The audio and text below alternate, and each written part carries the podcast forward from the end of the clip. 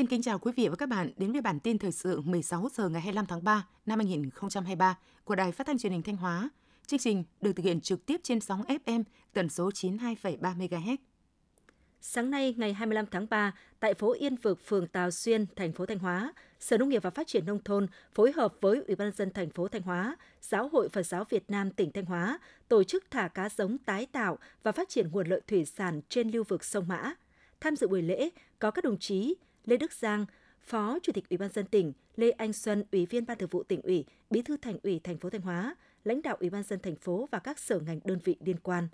Tại buổi lễ, các đại biểu và đông đảo nhân dân đã thả một tấn cá nước ngọt gồm các loại chấm, trôi, mè chép xuống lưu vực sông Mã, đồng thời tuyên truyền kêu gọi người dân không sử dụng khai thác có tính hủy diệt tận diệt như kích điện, thuốc nổ hóa chất, nghề ngư lưới cụ thuộc danh mục cấm theo quy định, thực hiện nghiêm các quy định của pháp luật trong bảo vệ nguồn lợi thủy sản trên địa bàn thành phố nói riêng và tỉnh Thanh Hóa nói chung. Tính đến hết tháng 2 năm 2023, Thanh Hóa có 924 doanh nghiệp, 749 hợp tác xã hoạt động trong lĩnh vực nông nghiệp. Tỉnh Thanh Hóa đã triển khai nhiều chủ trương chính sách, khuyến khích các doanh nghiệp phát triển chuỗi giá trị với sản phẩm có lợi thế của địa phương gắn với vùng nguyên liệu, đồng thời cải thiện môi trường đầu tư theo hướng chủ động phục vụ doanh nghiệp, lồng ghép triển khai thực hiện có hiệu quả những ưu đãi chính sách của trung ương của tỉnh nhằm hỗ trợ doanh nghiệp đầu tư vào nông nghiệp. Các doanh nghiệp, hợp tác xã nông nghiệp đã tạo việc làm cho hơn 20.000 lao động nông thôn, tạo điều kiện chuyển dịch cơ cấu cây trồng, vật nuôi, phát triển sản xuất theo hướng hàng hóa. Hiện nay, lực lượng công an các địa phương đơn vị trong tỉnh đang huy động lực lượng phương tiện đến các trường học, khu dân cư để hướng dẫn và làm căn cước công dân cho học sinh – quyết tâm hoàn thành việc cấp căn cước công dân và kích hoạt tài khoản định danh điện tử cho 100% học sinh tham gia kỳ thi tốt nghiệp trung học phổ thông quốc gia và kỳ thi tuyển sinh lớp 10 năm học 2022-2023. Đến nay toàn tỉnh đã thu nhận được hơn 16.000 hồ sơ cấp căn cước công dân và tài khoản định danh điện tử cho học sinh – với nhiều giải pháp quyết liệt đang được triển khai, Công an Thanh Hóa quyết tâm không để sót bất kỳ trường hợp nào tham gia các kỳ thi tốt nghiệp trung học phổ thông quốc gia và kỳ thi tuyển sinh lớp 10 năm học 2022-2023 mà chưa có căn cước công dân. Theo thông tin từ Công an thành phố Thanh Hóa, thời gian gần đây xuất hiện tình trạng học sinh sinh viên, nhất là học sinh các trường trung học cơ sở, trung học phổ thông trên địa bàn thành phố có hiện tượng sử dụng thuốc lá điện tử, cỏ mỹ là những chất gây nghiện, gây ảo giác mạnh. Để ngăn ngừa tình trạng trên, Công an thành phố Thanh Hóa thông báo và đề nghị thanh thiếu niên học sinh, sinh viên nâng cao tinh thần cảnh giác, không sử dụng các loại ma túy, cỏ mỹ, thuốc lá điện tử, chủ động tích cực phối hợp tố giác và cung cấp thông tin tài liệu về những đối tượng phạm tội về ma túy hoặc các biểu hiện hoạt động liên quan đến tội phạm về ma túy cho cơ quan công an nơi gần nhất hoặc liên hệ đến đường dây nóng công an thành phố Thanh Hóa để được giải quyết.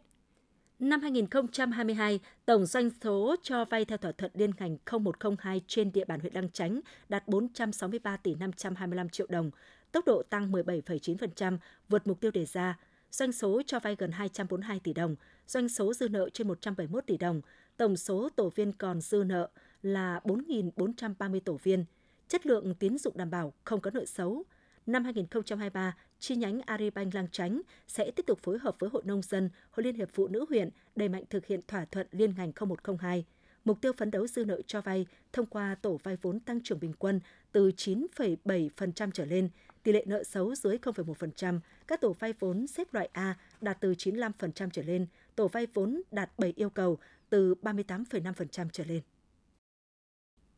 Với mục tiêu nâng cao chất lượng xã, thị trấn đạt chuẩn tiếp cận pháp luật, nhất là các xã đang phấn đấu về đích nông thôn mới nâng cao, nông thôn mới kiểu mẫu. Thời gian qua, Ủy ban dân huyện Vĩnh Lộc đã ban hành nhiều kế hoạch công văn để hướng dẫn đôn đốc thực hiện nhiệm vụ xây dựng xã, thị trấn đạt chuẩn tiếp cận pháp luật, phổ biến giáo dục pháp luật, hòa giải ở cơ sở, qua đó góp phần giữ vững an ninh chính trị, trật tự an toàn xã hội trên địa bàn huyện. Hiện nay 13 trên 13 xã, thị trấn đã triển khai thực hiện tốt 5 tiêu chí với 20 chỉ tiêu theo thông tư 09/2021 của Bộ Tư pháp quy định các xã, thị trấn đều đạt từ 90 đến 96 điểm, đạt yêu cầu đề ra.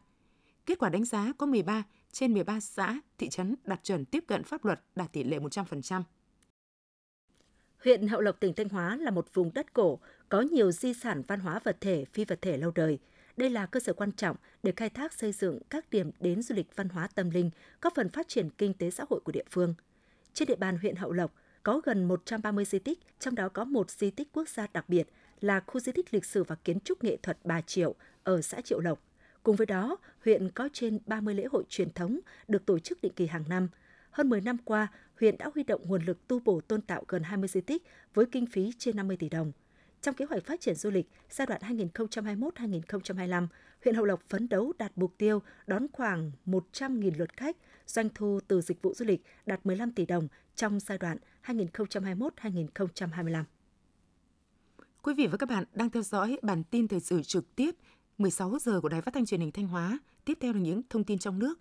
Nhân kỷ niệm 92 năm ngày thành lập Đoàn Thanh niên Cộng sản Hồ Chí Minh, sáng 25 tháng 3, Chủ tịch nước Võ Văn Thưởng đã gặp mặt thân mật cựu cán bộ đoàn thanh niên qua các thời kỳ.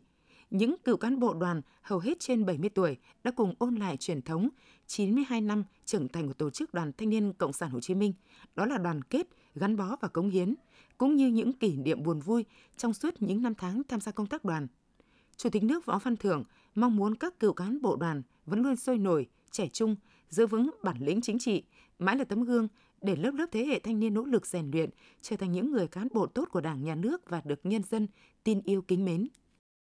Theo Cục Chế biến và Phát triển Thị trường Nông lâm Thủy sản, Bộ Nông nghiệp và Phát triển Nông thôn, xuất khẩu cá tra trong tháng 2 và nửa đầu tháng 3 năm 2023 ước đạt 212 triệu đô la Mỹ, tăng 81,2% so với cùng kỳ năm 2022. Đây là doanh thu cao nhất trong lịch sử xuất khẩu cá tra của Việt Nam. Thị trường xuất khẩu cá tra của Việt Nam chủ yếu là Trung Quốc và Mỹ, chiếm tới 55%. Giá trung bình xuất khẩu tăng mạnh là yếu tố chính giúp cho giá trị xuất khẩu cá tra đột phá ở các thị trường. Mặt khác, nhu cầu tiêu thụ cá tra tại Mỹ, châu Âu, Trung Quốc bật tăng như hiện nay là do kiểm soát được dịch bệnh, thêm việc nguồn cung thiếu hụt giúp toàn ngành cá tra có lãi.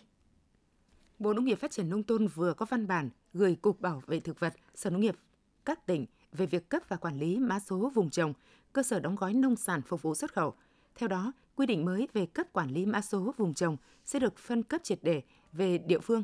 Đại diện Cục Bảo vệ Thực vật cho biết, việc này sẽ giúp địa phương chủ động hơn trong việc giải quyết nhu cầu về cấp mã số vùng trồng, phục vụ xuất khẩu nông sản đang tăng nhanh thời gian qua, giảm áp lực cho cán bộ phải giải quyết hàng nghìn mã số, tránh tình trạng ùn ứ hồ sơ khiến người nông dân bị lỡ mất vụ thu hoạch. Theo Bộ Thông tin và Truyền thông, bên cạnh các game trên mạng đang được thẩm định và cấp phép phát hành, vẫn còn tồn tại hàng trăm nghìn game không phép đang phát hành trên mạng, trong đó chủ yếu là trên kho ứng dụng Apple App Store, Google Play Store, Valve Stream. Doanh thu của game không phép ước tính khoảng gần 5.000 tỷ đồng mỗi năm, chiếm tới 30% doanh thu ngành game tại Việt Nam. Một trong những nguyên nhân khiến cho game lậu, game vi phạm pháp luật vẫn phát triển mạnh là do các tổ chức cung cấp tín dụng, trung gian thanh toán đang kết nối thanh toán cho hầu hết các dịch vụ, không quan tâm dịch vụ có hợp pháp hay không. Theo Bộ Lao động Thương binh Xã hội, Việt Nam vẫn đang thiếu khoảng 1 triệu nhân lực ở khu vực công nghệ. Điều này cho thấy nhu cầu của ngành vẫn rất lớn. Các chuyên gia cho rằng vấn đề quan trọng là chiến lược đào tạo nhân lực công nghệ thực sự có chất lượng, kỹ năng và sức cạnh tranh cao mới có thể đáp ứng tốc độ phát triển như vũ báo của kinh tế số.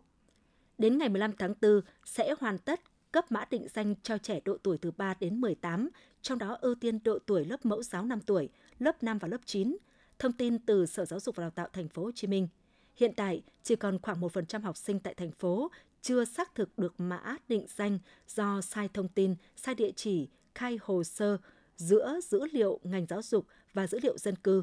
Với phương thức tuyển sinh đầu cấp trực tuyến, phụ huynh học sinh sẽ có 10 ngày từ ngày 1 tháng 5 đến ngày 11 tháng 5 để ra soát dữ liệu thông tin và thao tác thử trên cổng tuyển sinh trực tuyến. Tối nay, ngày 25 tháng 3, từ 20 giờ 30 đến 21 giờ 30, 63 tỉnh thành trên cả nước sẽ tắt đèn hưởng ứng giờ trái đất 2023. Năm nay là năm thứ 14 giờ trái đất được phát động tại Việt Nam. Chủ đề năm nay là tiết kiệm điện thành thói quen. Năm nay, việc tiết kiệm điện và năng lượng lại càng được nhiều người quan tâm. Việc hình thành thói quen sử dụng điện hợp lý càng cần thiết hơn bao giờ hết. Giờ trái đất là sáng kiến được hưởng ứng trên toàn cầu, nhằm nâng cao nhận thức cộng đồng về biến đổi khí hậu và tiết kiệm năng lượng thông qua việc tắt thiết bị điện không cần thiết trong vòng 60 phút. Quý vị và các bạn vừa theo dõi bản tin 16 giờ của Đài Phát thanh và Truyền hình Thanh Hóa. Mời quý vị và các bạn tiếp tục đón nghe bản tin thời sự 17 giờ để cập nhật những tin tức thời sự trong tỉnh.